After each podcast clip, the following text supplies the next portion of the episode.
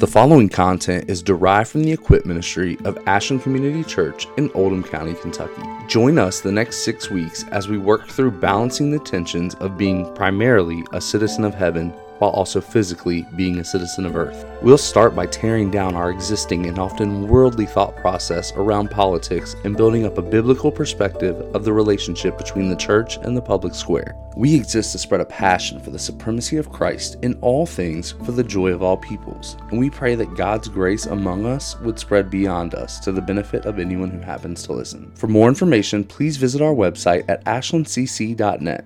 Thanks for listening.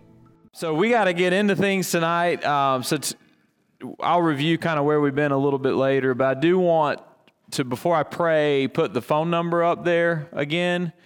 Um, so the sixth week, so we're on week three. Uh, and so the sixth week will be a Q&A, and I'm going to start that evening with questions that you all have texted, and then you will also be able to ask questions uh, that evening as well. And I'll do my best to answer them. Um, you know me, I don't mind saying I don't know. And there are many times where I've said I don't know in my life. And when I don't know, I'll tell you. So I might not know the answer, but if you text me beforehand, there's a better chance I'll have an answer. Um, so use that number. And that's not going to stay up as usual. So if you want to write that down now, when inspiration comes, you'll have it and then you can use it later. But let's pray together. Lord, we thank you tonight for gathering us. And uh, Lord, we, we often don't even think about privileges and freedoms and, and things that we are able to enjoy until those things are not available to us. And Lord, most of the people in this room, if not the overwhelming majority of us, have grown up in a context where we are free uh, to worship, to worship Jesus Christ according to conscience, according to your word. And um, Lord, we want to give thanks for that. That's a freedom that many, many people throughout history and in the world today do not have. And God, that we we thank you that we do, and we pray for those brothers and sisters in the world right now, uh, Lord, who do not have that freedom and who are persecuted and who do have to meet in secret.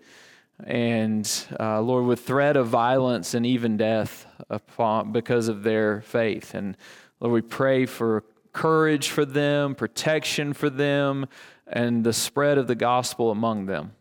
And we pray that you would guide us tonight in understanding your word and, and where your word intersects with history and with our context and what we're dealing with in our world. And Lord, we just pray that you would light the way uh, for, for all this. And we pray all this in Jesus' name. Amen. All right. So um, in, tonight, I want to talk to you about the political church.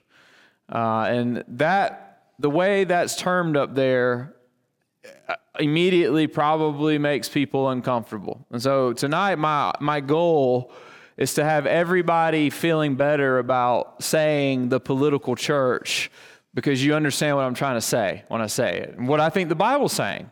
Obviously, what doesn't matter what I say. What the Bible says is, is our authority. So that's my goal tonight. Um, and so to begin, I just want to start off with kind of uh, an, an, illustration from history. Um, as you all know, we live in a nation that for many hundred, for hundreds of years, slavery was uh, institutionally legal, was practiced. Uh, and not just slavery, because you, you read the Bible, there's slavery in the Bible. I, I, I have explained this all the time. The slavery in the Bible pales in comparison to the wickedness of slavery in the United States of America. The slavery in the Bible was often voluntary. People would enslave themselves if they were in debt or to attach themselves to someone more wealthy. Those slavery at that time had a specific time period attached. It wasn't based upon race. Uh, all kinds of people could be enslaved. Not that it was preferable. I'm not arguing for a defense of biblical slavery, but there's a difference. The slavery that we practice in the United States was based upon race. It was not voluntary. Those people were stolen, and it was perpetual, it was unending, and it was passed down through heredity. So you, your children, if you were a slave, your children would be enslaved.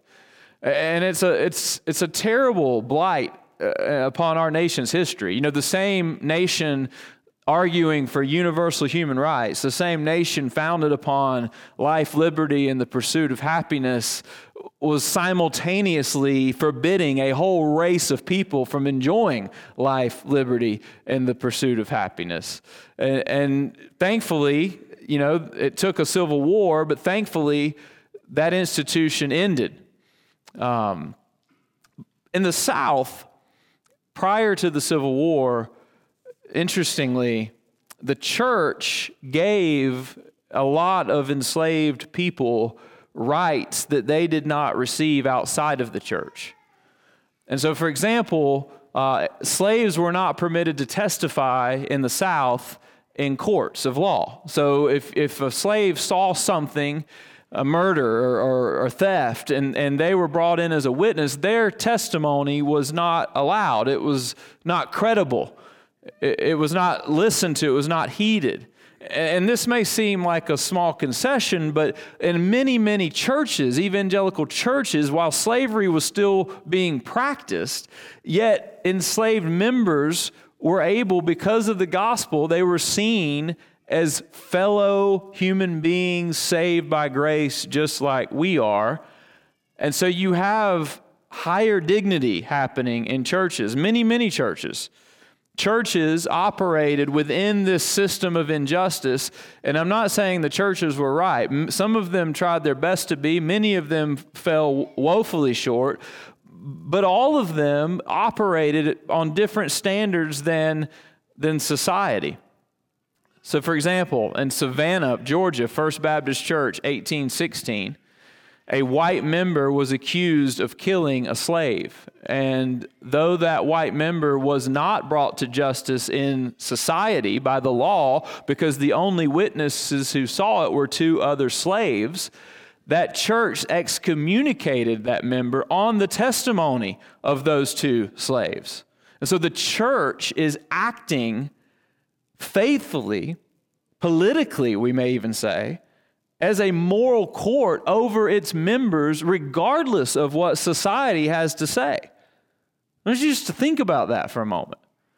You have similar things happening. You can read the little minute books from, from all over all over the place. In fact, if you want to show the first slide, Joseph, uh, you can't really see that well, but on the left is a photocopy of a minute book um, in, I think, yeah, minute book from Mount Pleasant Baptist Church in Jessamine County, Kentucky, established in 1801. You can go find these books. The University of Kentucky has a ton of them, and you can see their handwritten notes of the record of them disciplining their members.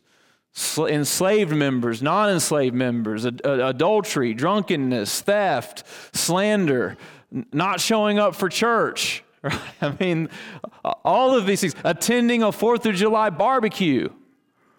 And we go, well, that's crazy. Why would they not be allowed to do that? Well, Fourth of July barbecues were associated with revelry, drunkenness, and that was the problem. It wasn't that they were celebrating the Fourth of July or that they were eating barbecues, that they were associating with this lifestyle over here. In 1851, these are interesting to me. But in 1851, Atlanta First Baptist Church excommunicated a white member for fortune telling. And the primary witness was a slave member who said she told him that she used a deck of cards, and I quote, to tell fortunes with, with when her demon came. Excommunicated. Baptist churches on the frontier. So think about this with me. When the United States started, everything was on the East Coast, right? Everything was British colony. As the United States got established, settlers began going west. And you know the stories, right? The, the West was wild. Kentucky was the West at one time. And so, as settlers start pouring over the Appalachian Mountains into Kentucky, into this untapped land, this wild land full of Native Americans and just bountiful, you know, soil and the ability to grow crops and thrive and prosper and land and livestock and wild animals and all the things that, that, that people wanted, there were not courts set up yet. So, how did you govern people? Oftentimes, churches were the first institutions in these whole geographic regions. They were the only institutions seeking to regulate the behavior of their members.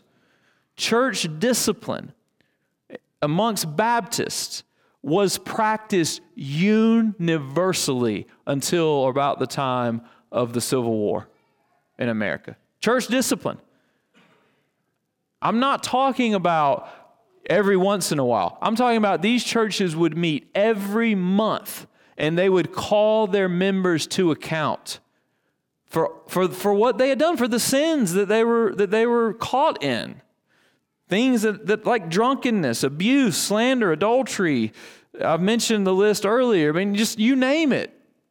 This was a common practice. And then somewhere after the Civil War, individualism took over, um, the pragmatism, just the desire to grow and compete in the religious marketplace, and church discipline disappeared. One of the most interesting cases that I've come across in my research happened at Forks of Elkhorn Church in Lexington, Kentucky on the second Saturday in January 1807. Second Saturday in January 1807 and this is a quote from the minute book. Complaint brought against Sister Esther Boulware's Winnie. That's a slave. Sister Esther Boulware's Winnie. First, for saying she once thought it her duty to serve her master and mistress, but since the Lord had converted her, she had never believed that any Christian kept Negroes or slaves. Second, for saying she believed there was thousands of white people wallowing in hell for their treatment to Negroes, and she did not care if there was as many more. So she, this enslaved woman who's a member of the church who they had baptized, is brought up on charges for saying that slavery's wrong, but then adding that she didn't care if there were many white people wallowing in hell for the way that they treated their slaves. Winnie was eventually excluded from fellowship in that church. Interestingly, around the same exact time, the pastor of that church, a guy by the name of William Hickman, had been brought up on charges by the church as well. What did he do? He invited a minister to preach at his house, a minister who happened to have been excommunicated by the Elkhorn Baptist Association for preaching emancipation. So the pastor is being brought up on charges. The 13 members there voted. Five voted that he was in error, eight voted that he was not. So William Hickman continued until 10 months later when he came before the church, conscience still stricken over this issue, and he resigned. And here's the quote from the minute book because he was distressed on account of the practice of slavery as being tolerated by the members of the Baptist Society. He said, I can't do it anymore. I refuse to continue as long as slavery is tolerated here. So, all of this is going on in churches. In churches.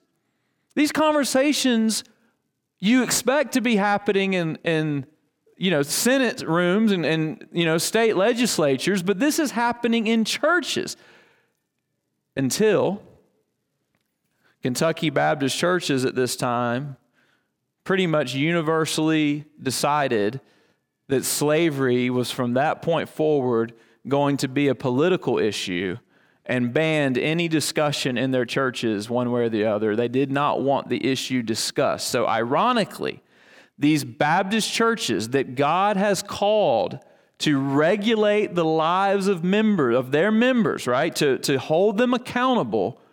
They're taking the greatest moral issue, the issue of greatest moral consequence at that time and they're removing it from their jurisdiction and they're placing it over here in the arena of politics, saying, We don't want to mess with that. We're going to let you deal with that. We're not talking about it anymore. In fact, anybody who brings it up will be excommunicated. So listen, when I say to you, and you've heard me say this before, that the problem is that is not that churches are too political, but the problem is that churches aren't political enough. this is what I'm talking about. The fact that churches a long time ago in our cultural context decided to delegate this type of authority to whoever else. And we don't do this anymore. This is extremely significant. So, and so hear me, when I say churches aren't political enough, I am not saying churches aren't partisan enough. You've already heard me bash partisanship. That's not what I'm saying. We have to define what we mean when we talk about politics. Politics is three components. This is from a book by Jonathan Leeman.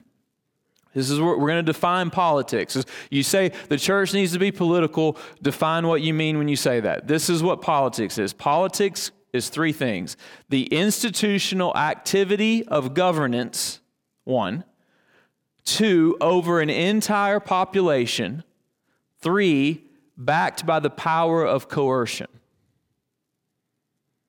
So, all three of those things have to be present. The institutional activity of governance, so official governing authority. There are rules and there are regulations over an entire population. You think about the government, the politics of the United States of America. There's a federal government, there are state governments, there are local county governments, there are city governments. You go to a school, there's a politics there, right? There's jurisdiction, there's rules, there's regulations, there's a principal who's in charge and backed by the power of coercion. We know what the power of coercion is out here in the, in the state.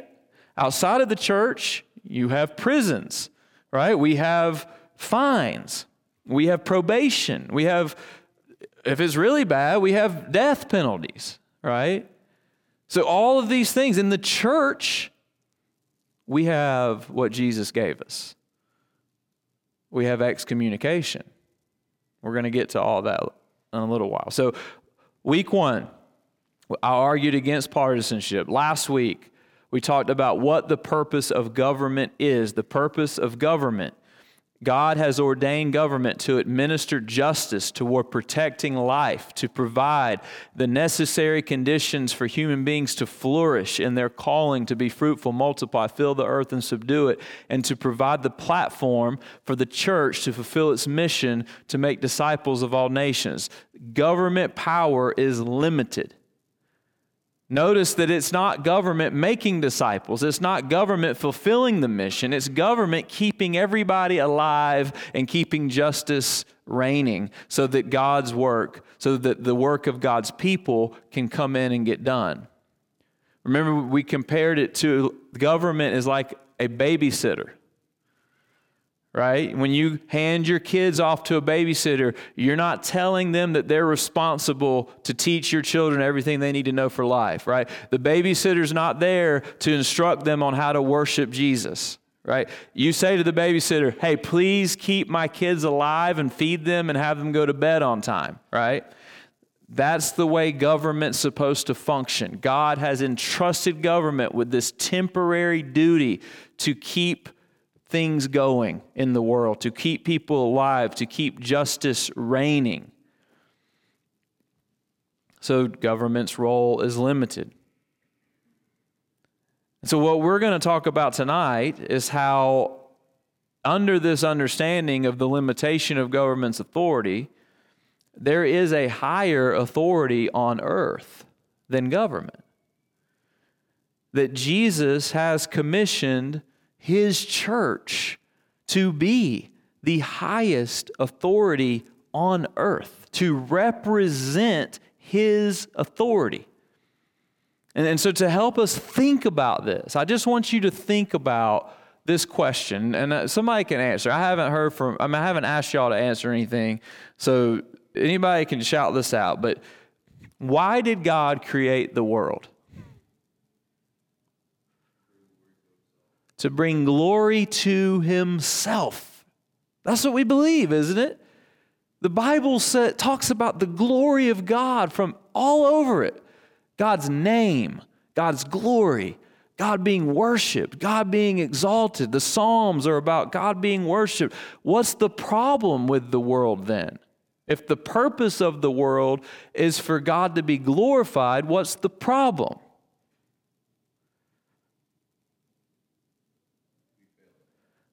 Yes, He is not being worshiped. We fail.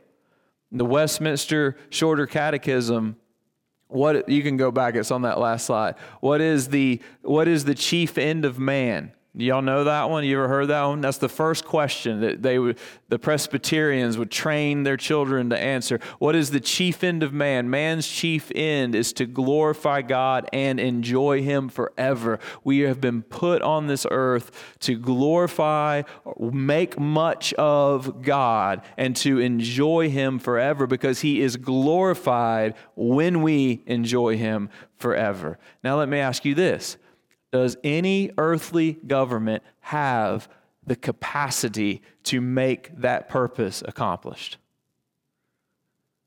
The answer is no. The, the United States of America, the most powerful nation on this earth, cannot make one single heart worship God the way he's supposed to be worshiped. Can't happen. Can't happen. So we know right off the bat that the government, the governments of this world, are not up for the task of the main thing that needs to be happening in the world. This is where the church comes in. You see, God hasn't left the world without the means to bring this about. He has given His church authority. So we are going to there's so much to say each night, and I, and I try my best to organize it. But we're going to land in Matthew. But before we get to Matthew, I want to talk about something from Romans. So open your Bibles, if you have them, to Romans chapter 1, verses 18 through 23.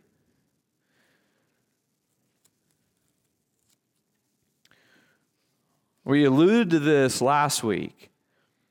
And, and I just, the reason I want to read it is I want you to see one thing here. All right, this is Paul, and if you know Romans, Paul's kind of given us sort of the story of the world here at the beginning of Romans, right? Because he's eventually going to get to Jesus and justification and what, I mean, really, Romans is this beautiful you know, st- the story of what God's done in the world through Jesus and to save sinners. But before he gets to Jesus, what do you got to do? You got to talk about why we need Jesus, right? You got to know you're sick before the doctor can come, right? And so in Romans 1, Paul is telling us all what's wrong with the world. He's telling this church in Rome what's wrong. He says, For the wrath of God is revealed from heaven against all ungodliness and unrighteousness of men who by their unrighteousness suppress the truth. They suppress the truth. And you go, well, do they don't all know the truth? What about people who've never heard? Well, Paul's anticipating that. For what can be known about God is plain to them because God has shown it to them. For his invisible attributes, namely his eternal power and divine nature, have been clearly perceived ever since the creation of the world in the things that have been made, so they are without excuse. This is Paul saying, Nature reveals the glory of God. There is no creature who can say, I didn't know because God has clearly left testimony about himself in the very fabric of creation. So God's wrath is just. For although, and he's still explaining what they've done wrong, for although they knew God, they did not honor him as God or give thanks to him, but they became futile in their thinking, and their foolish hearts were darkened. Claiming to be wise, they became fools and exchanged, and that's the word that I want to focus on, and exchanged the glory of the immortal God for images resembling mortal man and birds and animals and creeping things. There is no such thing as a person who does not worship. This is really important. It, the world is not divided between Christians and non worshipers. The world is divided between right worshipers and wrong worshipers. So this is really important because when we start talking about politics, we need to understand that we're not dealing when we go out into the world and we have debates on issues like abortion or we have debates on issues like injust, racial injustice and we have debates on issues like how to treat immigrants we are not having those debates with people who are just secular and don't have any values. We are having those debates with people who are worshiping oftentimes just as much as we are, but they're worshiping something false. It's really important. Everybody's worshiping. Everybody's placing ultimate value on something or someone and making decisions in light of that. And so the issue, if we want to make a difference, we go out there and we argue for justice. We go out there and we want just laws, right? We go out there and we try our best. We bring, by the way, don't ever leave your values at the doorstep because the other people on the other side of the religious debate, they're not leaving their values, right? They're bringing their worship right into the arena. You don't believe me? Just look at the headlines right now and all the ideologies with the transgender stuff. That's a religion. that is a religion that people are believing. That is not based in science. It is the opposite of that, right? It is an ideology that people are blindly following. They're not checking that at the door when these debates are happening, and we don't either.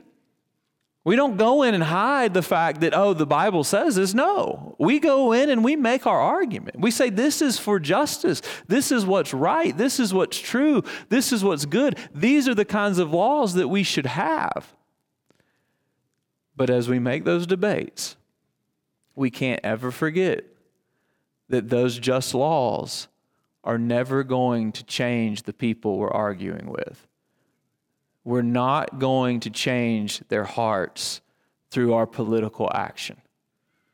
So don't hear me as saying, then don't worry about justice, because I think we ought to worry about it, particularly in a democratic republic where we're the ones responsible for the way government goes.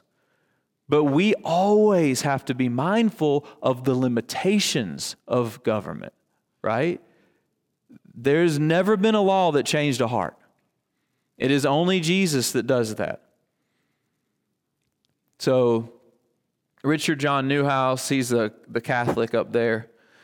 Um, this, he wrote this book called The Naked Public Square. And he's basically making this argument where there's no such thing as a naked public square. Like everybody wants you to check your religion and come into the public square and have these conversations about these big issues without reference to any religion. And his argument, the quote from the book of the thesis, he says, When recognizable religion is excluded, the vacuum will be filled by ersatz religion, which is just a fancy way of saying a substitute. Substitute religion by religion bootlegged into public space under other names. There's never been a religious void in any square where debates are happening on big issues. There's never been a, a, a, one of those squares that didn't have religion informing everyone's views. So if you take out official religion, he's saying, so you take out Christianity and Islam and all the official religions, they, they're not allowed here. His point is other substitute religions are going to come in by different names. So that's going to always happen. The public square is a battleground of gods. And so, as Christians, we go into that public square, we advocate for truth, justice, and beauty as God has defined it, but we have to keep in mind that whatever we accomplish politically, it is not what Jesus has ultimately called his church to do. Ultimately, we have a higher calling. There are different domains. Political action cannot change human hearts. I, you know, I've talked to you guys before about my mother who was killed by an ex boyfriend. And, you know, th- that whole issue and how to think about that has really helped me kind of understand these distinctions because as a citizen, I can come over here and say, I want him to face justice, right? I want her killer to face justice. I want him to receive the justice for the actions, the just justice. I want him to be in prison for the rest of his life for what he did, right? But then I come over here as a Christian, right? And I and I say I want him to know the grace of God in Christ. You see the two domains, and you can act consistently in each one. They don't contradict. You, you can pray for justice at the same time as you pray for someone's soul. And so, this is the distinctions that we have to keep making. So, there's a lot of people who will say, well, when you say the church is political, you're just talking about institutional religion. I'm not really into institutional religion. So we have this glamorized. Tell me if you've have you ever heard this before? This idealistic view of Christianity that pretends that Christianity is just simply individuals wearing WWJD bracelets. So, what is Christianity? Christianity, we, we imagine. Have you seen the um, the Chosen? Anybody seen the Chosen? Pretty pretty good, right? But, but we imagine that that's what Christianity is. That, that we are just, we're following Jesus, just walking around this ragtag group of people, and we're just doing what Jesus would do, just loving on people, and it's real organic, and, you know, it's, it's spontaneous and it's not organized, right? It's just the organized religion part. That's the part that we don't like. You know, we, we're, we're like the 12 apostles. We're just roaming the earth, just doing kind of what we want to do. I don't like institutional religion. I prefer relationships. Well, listen to me. The problem with that view is the Bible, okay? Institutionalism is simply the application of rules to relationships. So, Jonathan Leeman, who wrote Political Church, says institutions exist where two or more individuals relate to one another according to some set of binding principles that commission and constrain the nature of their interactions. Marriage is an institution. If you are married, there is an institution that you're a part of. You say, well, it's really just about love. Well, that's great, but it's also about rules, right? If you want your marriage to be successful, there are certain things that you need to not do. and there are certain things that you are obligated to do. There are vows that you make. As soon as you apply rules to the relationship, you are now dealing with an institution.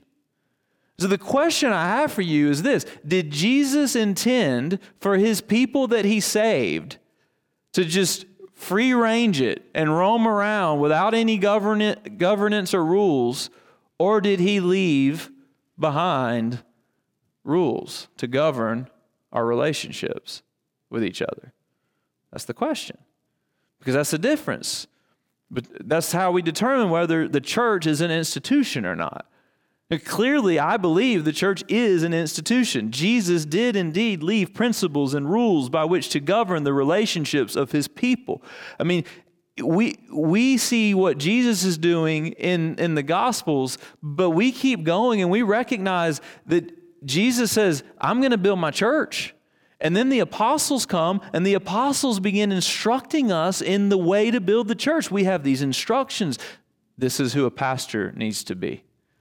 These are the qualifications of a pastor. These are the qualifications of a deacon. This is how you need to handle straying church members. This is what orderly worship looks like. This is how you practice the Lord's Supper. This is how you practice baptism. This is how you determine who's in and who's out, right? These are the fruits of the Spirit that you should be seeing cultivated. This is the rule that you should love one another as I have loved you. We have all of this instruction. All of that is Jesus leaving us the rules by which our lives are supposed to be governed in the context of the church. So we are an institution. As much as we want to pretend that everything's just spontaneous, W, the WWJD mentality is good. You know, Paul says, follow Christ as follow me as I follow Jesus, right? So, so Jesus is always the model but we can't have some romantic, idealistic notion of that that bypasses the church. And we also can't pretend like the red letters in our Bible are more authoritative than the rest. The whole Bible is the word of Jesus Christ. He spoke the red letters while he was on earth he inspired the rest through the Spirit, through the apostles, and we have it today, but it's all His Word. But here's the kicker my main argument tonight for why the church is institutional, which we're going to get to in just a minute, is, is in red letters. that might surprise you. So, what are we saying? The local church constitutes a political community that exists to publicly represent King Jesus, to display the righteousness of the triune God, and to pronounce that all the world rightfully belongs to this King and can be reconciled to him, to restore right worship. That's what the church exists to do. This, that's what government cannot do the local church, churches just like ours, we publicly administer the new covenant in Christ's blood. The local church makes visible the invisible rule of God's eternal kingdom. The church is not the kingdom, the church is an embassy of the kingdom. Think with me about the way an embassy functions. When Nikki and I were in Uganda trying to get Eden and Elias home, um, well, I had left by this point, but Nikki ends up going to the embassy to get some paperwork done, and she cries before them to get them. She she had been there five weeks, and there was no end in sight, and so she said, "I'm an American citizen. I'm going to go talk to our government." She goes to the embassy. She talks to the government of the United States of America. That embassy in Uganda represents the government. They do not have to pick up the phone and call the White House. When they make a decision, they have been pre authorized to act on behalf of the government of the United States of America. They fully represent the rule of the home nation. They affirm who's in and who's out. If they want to hand my new do- adopted children passports, they can, and they now have passports. That is how the local church functions on behalf of the kingdom of Jesus Christ. We are an embassy. Jesus says, and we're going to get to this in just a minute. I know you're like, would you get there already? But all this is, is, like I said, it's so hard to get it all in. But Jesus says, where two or three are gathered in my name, there I am with them. Whatever you bind on earth shall be bound in heaven. Whatever you loose on earth shall be loosed in heaven. His authority exists when his people gather under the conditions that he has given us. All right, let's see how much time we have. So go ahead and open up to Matthew chapter 16. Matthew chapter 16. We're going to be in Matthew the rest of the night. So we've got a trio, three passages in Matthew that reveal to us m- more fully than anywhere else in Scripture what Jesus' plan for his church is. The problem is we often don't read these three passages together, even though they're right here in Matthew and they, they rely on the same images. And we often just don't quite know how to interpret some of the aspects of it. So I'm going to make an argument tonight. So the first passage, and they're all passages that you're familiar with Matthew chapter 16, verses 13 through 20. Now, when Jesus came into the district of Caesarea Philippi, he asked his disciples, Who do people say that the Son of Man is? Who do people say that I am? And they said, Some say John the Baptist, others say Elijah, others Jeremiah or one of the prophets. We could get into all that. I'm, I'm not going to. Why they're saying all that is fascinating. He said to them, But who do you say that I am? He's asking his disciples. This is the moment of truth. What do you believe about me? You've been following me around, right? Who do you say that I am? And look at what happens. Simon Peter replied, You are the Christ, the anointed one, the Messiah, the King, the Son of the living God. Son of the living God. Son is a title of equality. You come from Him. So you are the one we've been waiting for. The promised son of David, the king, the Messiah, the one who is going to bring God's kingdom and institute it on this earth. And what had Jesus been preaching? Repent, for the kingdom of heaven is at hand. And they believe it. Peter says, I believe it. You're him. You're the one. And Jesus answered him. This is our first church membership interview in the Bible, by the way. And Jesus answered him, Blessed are you, Simon Bar Jonah, Simon son of Jonah, for flesh and blood has not revealed this to you, but my Father who is in heaven. There's only one way you know this. There's only one way that you see Jesus as who he says he is and who he really is. And it is if God in heaven reveals it. This is supernatural what's happening. And now look at what he says next. And I tell you, you are Peter, Peter's name, Petros, rock. And on this rock, on you, Peter, I will build my church, and the gates of hell shall not prevail against it. I will give you the keys of the kingdom of heaven. And whatever you bind on earth shall be bound in heaven, and whatever you loose on earth shall be loosed in heaven. Then he strictly charged the disciples to tell no one that he was the Christ because it wasn't time yet. Soon as they start telling people he's the Christ, what happens? He's going to be crucified. So there's so much here. So the first thing, because the, the Catholics say, well, see, this is where we see that Peter's the Pope, right? Which is Completely ridiculous. There's no line of apostolic succession being instituted here. Peter represents the 12.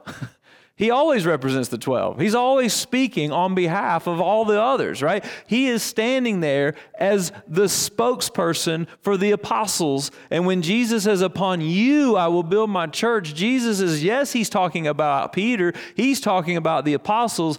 I would argue he's talking about the, the what's going to be built on the foundation of the apostles, which is the church.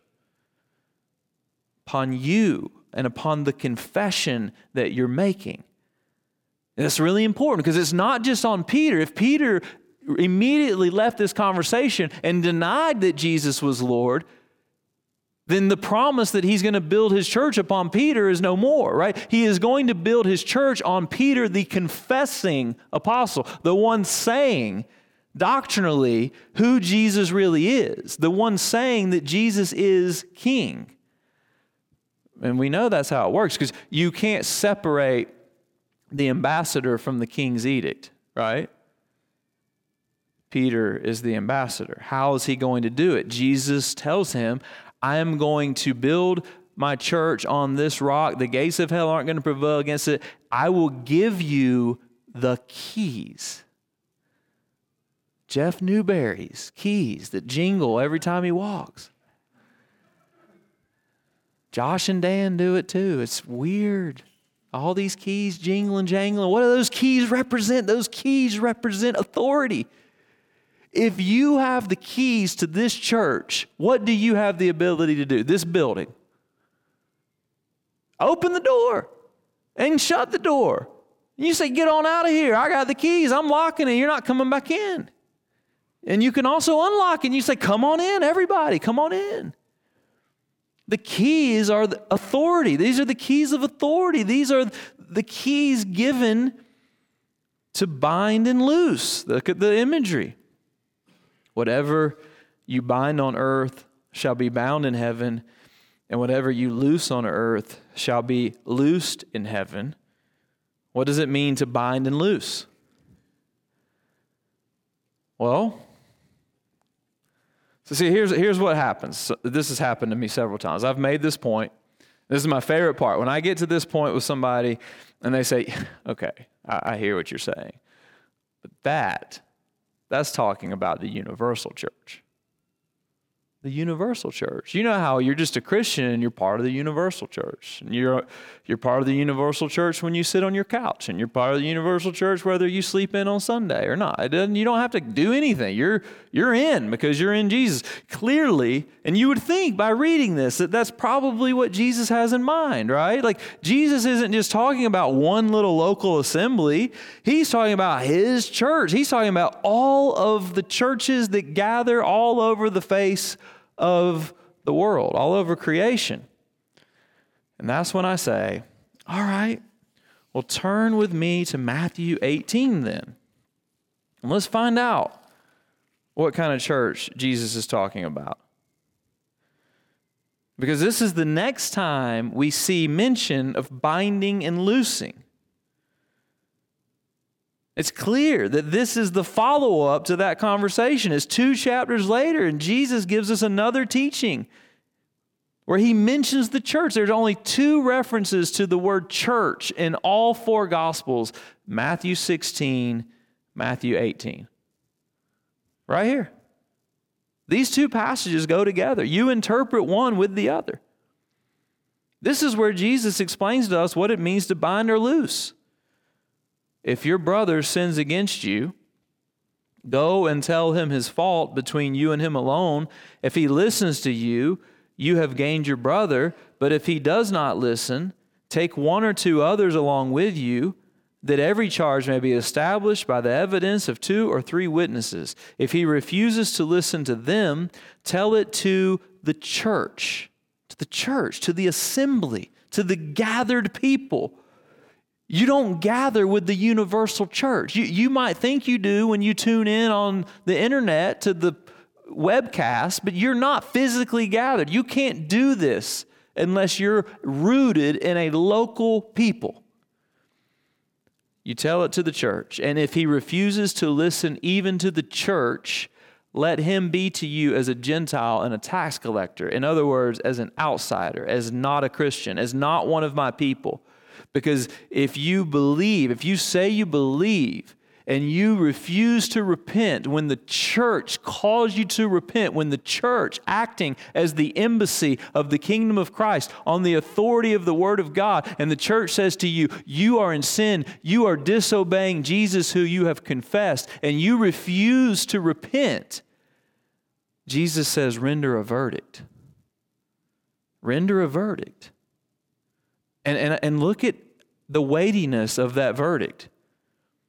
Truly I say to you, whatever you bind on earth, there it is again. Jesus just said this in Matthew 16. Truly I say to you, whatever you bind on earth shall be bound in heaven, and whatever you loose on earth shall be loosed in heaven.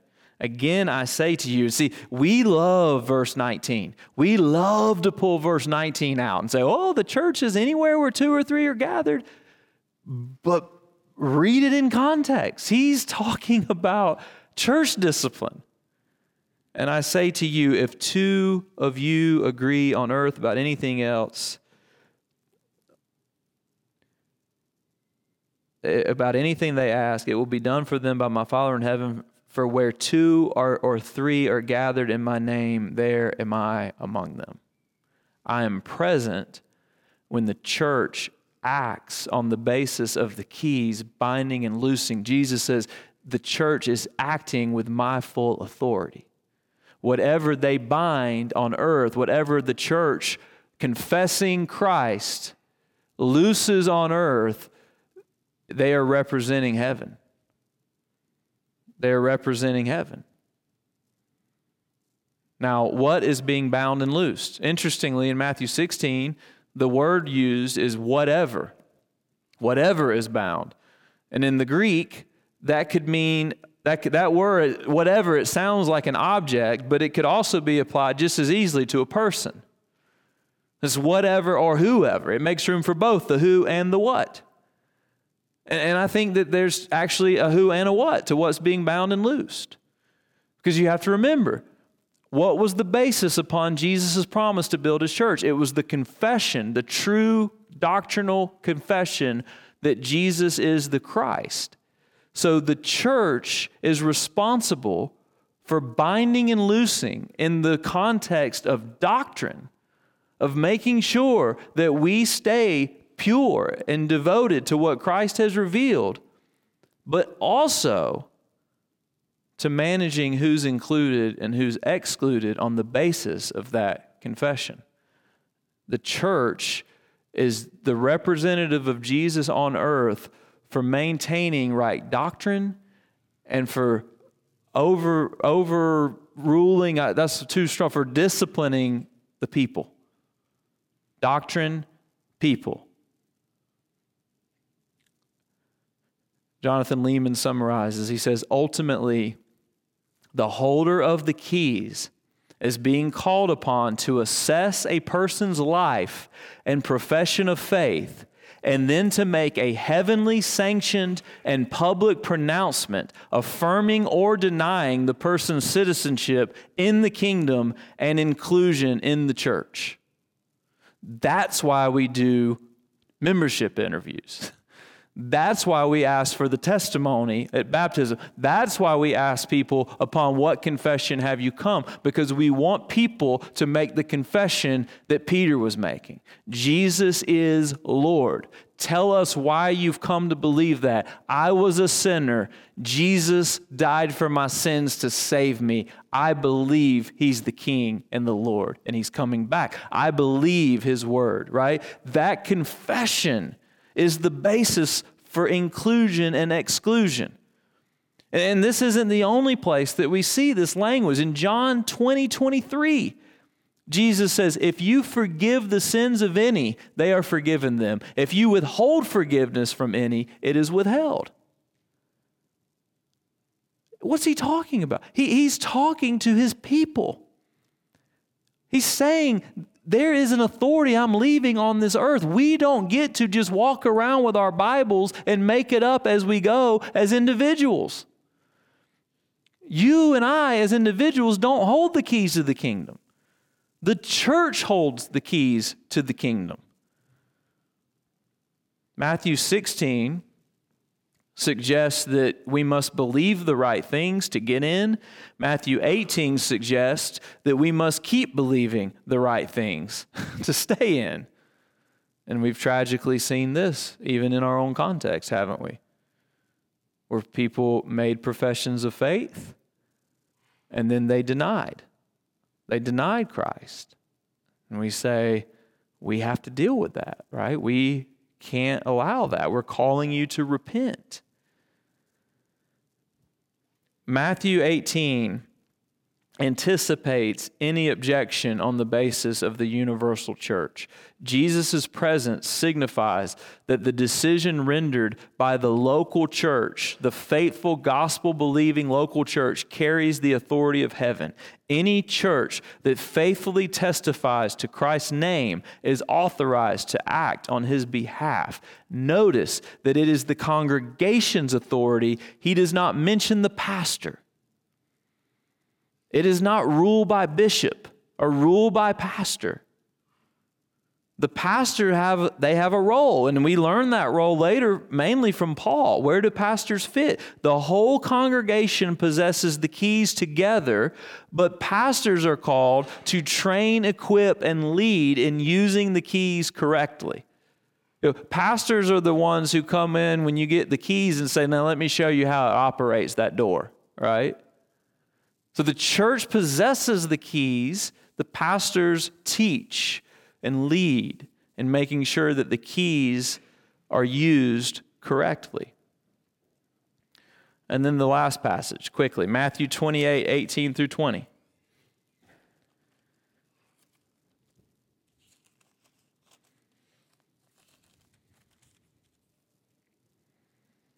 We know this right? We, some of us don't even have to turn here. We know this.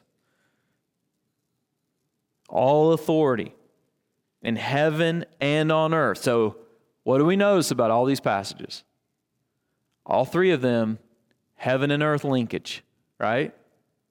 Whatever you bind on earth shall be bound in heaven. What did Jesus say to Peter? Flesh and blood has not revealed this to you, but my Father where? In heaven. So, so there's a linkage between what's happening in heaven and what his people, his church, are doing on earth. Jesus says, all authority in heaven and on earth has been given me. What else is common about the other two passages in this one? They all speak of authority right? They're all about authority. Go therefore and make disciples of all nations, baptizing them in the name of the Father and of the Son and of the Holy Spirit, teaching them to observe all that I have commanded you. And behold, and we've seen this, I am with you always to the end of the age. What did Jesus say in Matthew 18? Where two or three are gathered in my name, there I am in the midst of them. The Great Commission is not even given to individuals, it is given to the church. The church owns the commission. When we read Matthew 28 in light of Matthew 16 and Matthew 18, this passage takes on richer meaning. This is the church's deputization ceremony. You ever seen an old Western where they're like, Who wants to be a deputy? You know, we got to go get the bad guys. I'll do it. You know, you're like, the drunk? You're going to give the drunk a badge? And like, all right, he hands them the badge. And they ride out together. This is Jesus deputizing his church to do what Jesus created us, what God created us to do, to go out in the world and get worshipers for him. This is what we're doing. And what's amazing is that he, he sends his church, his people into every territory on the face of the earth because Jesus says, I don't care who the governor is, I don't care who the king is, all authority on, in heaven and on earth has been given to me. So I don't care if they tell you it's a closed country. I don't care if they tell you that the gospel can't be preached here. He says, Go. I own it all. You go and tell them that there's a real king coming and that they can repent and believe and they can be a part of his kingdom. You go and teach them what I taught you. You go and show them that they can wear my name through baptism and that they can be joined to my people. Oh, and by the way, you remember that I'm with you as you do this. So, in light of all of this, Conclusion I read this and I'm left unsatisfied with the way that we tend to think about the church. I don't think any of us have as high a view of the church as Jesus does. I don't think we do. Even the way we talk about it. I think joining the church is too weak a word. We we talk about it like it's a like it's a country club membership. Have you joined the church? If, if, if what we just read is Jesus' vision for the church, we're submitting to a church, aren't we? We're submitting to a people who are seeking to walk in obedience to the words of God that He's revealed through Jesus. And Jesus would, I think, say submitting to a local church is a major expression of how we submit to Jesus as King. Now, there's exceptions to that. You know, and I know what's coming. What happens when the church goes in error? And, and then I tell you, you know, we must obey God rather than man. Because when the church errs, the church is no longer representing Jesus. Right? But what does Jesus say? Jesus says in or Paul says in Ephesians 1:23 that the church is his body, the fullness of him who fills all in all. Jesus considers himself inseparable from his church, from his people. God's old covenant people, they were identifiable. right? They, they shared an ethnicity, they had a land, they had circumcision, they kept the law to identify themselves, they had the Sabbath. Well, God has not left his new covenant people without identity markers. The identity markers for us is the gathered church, the Lord's Supper, baptism. This is how we're identified. This is where we plant our flag and say, I'm a Christian. I belong to Christ with those people over there. Together, we're together. And so, the greatest political act that any of us can participate in is digging into our local church and pouring ourselves into fulfilling the Great Commission. That's politics. That's eternal politics, to tell the world that the king is coming. And that's how we're political, church. We should get so much more excited when we're talking about taking the gospel to the nations than we do when we talk about who's going to win the next election. And I am not minimizing the importance of who's going to win the next election. I'm, want, I'm simply wanting to maximize the greater importance of the king who's already reigning right? What really gets you going? What really makes your heart skip a beat? What really makes you excited to talk about something? Is it is it the what's happening in Washington D.C.? Does that really attract you so much? Or is it this calling that Jesus has given us? This is what where it's at. This is where the most important stuff's happening. Let's pray together. Father, we, we thank you for your truth. We thank you for the way you've not left us in the dark. God, we have